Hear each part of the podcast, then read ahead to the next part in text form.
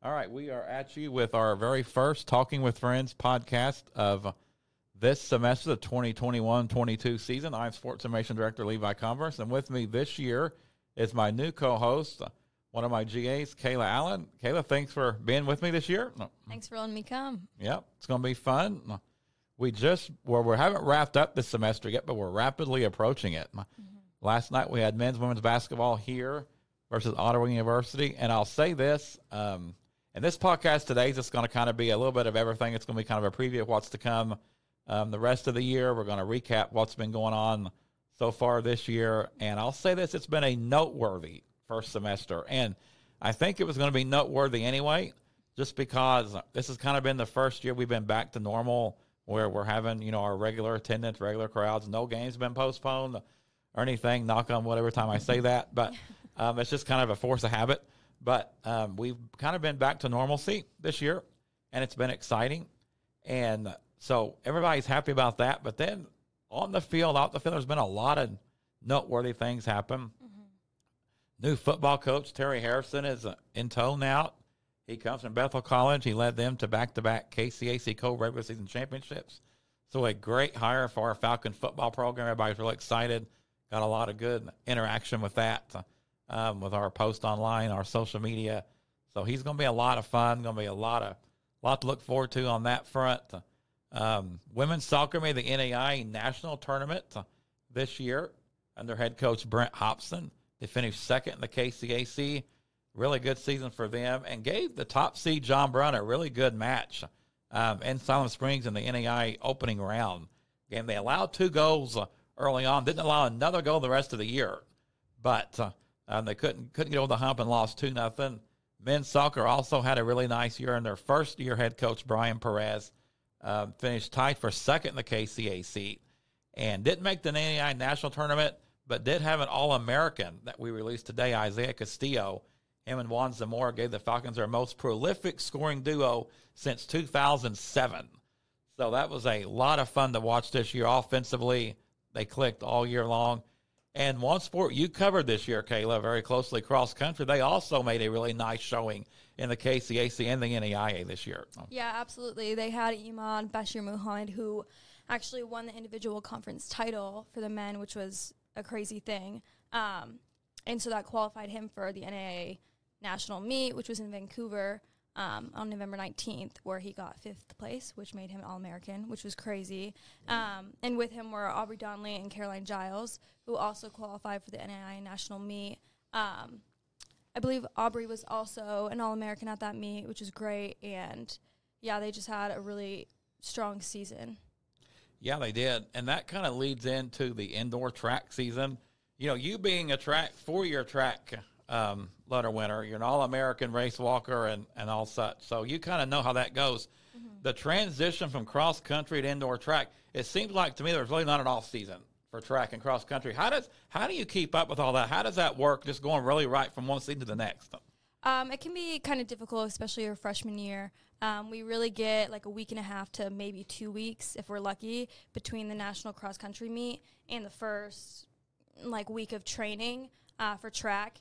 Uh, I think the thing that is really helpful is most people who do track and cross country do completely different events. So you go from doing really long distance to shorter distance, so training's kind of eased up a little bit, or it's completely different, so it doesn't feel so like long and strenuous.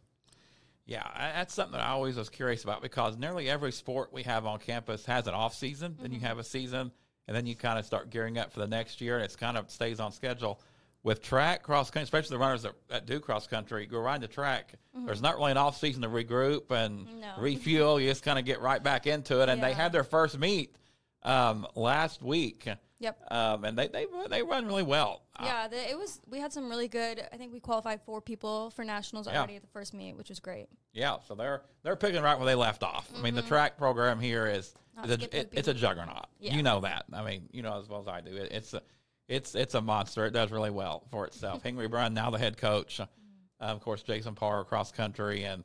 Um, they do really well with, with the teams and the track, and, and a lot Absolutely. to look forward to coming in. And yeah, like you said, they've not missed a beat, and they're not going to. So, yeah. Um, something to keep an eye on as we head into next semester. Last night, Devonte Pack reached a thousand career points He's the ninth player to do so since the 2003-04 season. And um, that's quite an achievement. The Falcons come up just short, the Ottawa 82 to 77. The women, though, they kept on their winning ways, winning 65 to 47. Mm-hmm. They are guided by third year head coach Dean Jaderston. He seems like he's got his group now to where they are playing really well. They're playing his style of play, and they're now seven and three overall and five and two in the KCAC. And they are they're starting to really roll. So that's something that we're going to keep doing. They play Saturday night. Both teams are in action Saturday night um, at Southwestern, and then back home on Monday versus Sterling College. And for the women's women's team, Sterling, they will be facing the, the preseason favorite to win the KCAC and the defending regular season champion Sterling. That's going to be a really big test on Monday night. The guys again home versus Sterling as well at eight o'clock. So that's going to be inside the Garvey Center. Tickets can be purchased online at friendsathletics.com. So for this year, let's kind of set the stage for what we're going to do. Um, our first guest, our next episode, our first full length episode is going to be after Christmas break, pretty soon after that. So keep a, keep look out for that. We'll have our associate VP of athletics, Dr. Rob Ramsire, join us. Um, that's going to be fun. He was our first ever guest last year uh, when we when we first launched this podcast. He was our first ever guest, so we're going to keep the tradition of having him on um, with our first first guest this year. So that's going to be fun.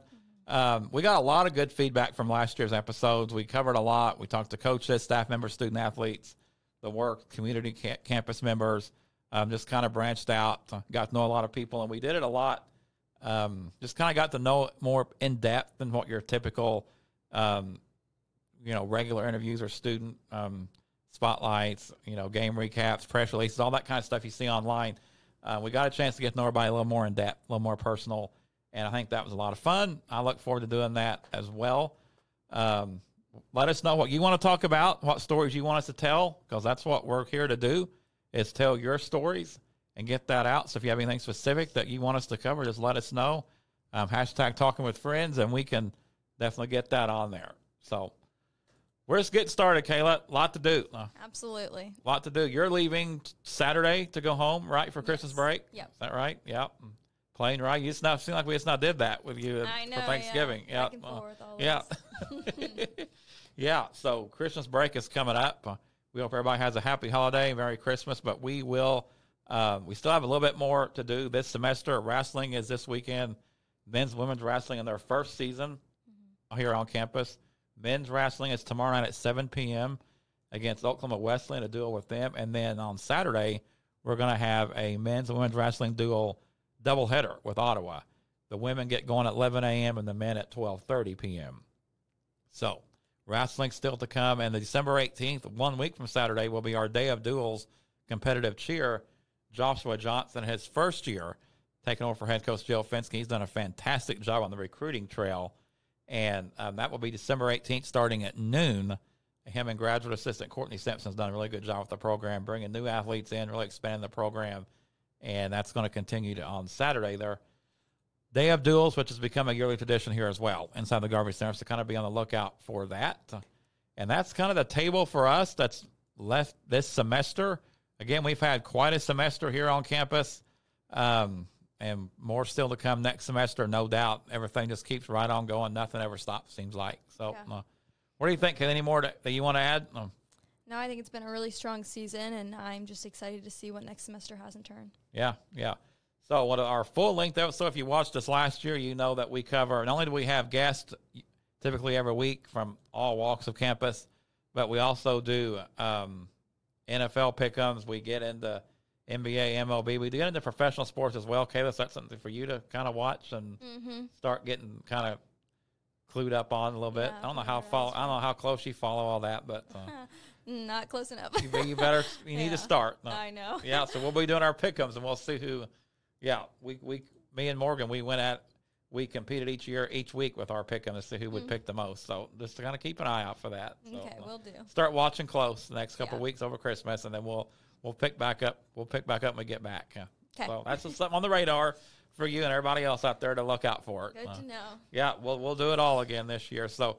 All right, so well, thank you for joining us. This little quick preview edition of what's coming up on our Talking with Friends podcast this year. We hope you've had a great Thanksgiving, and a Merry Christmas coming up, and we will talk to you again soon.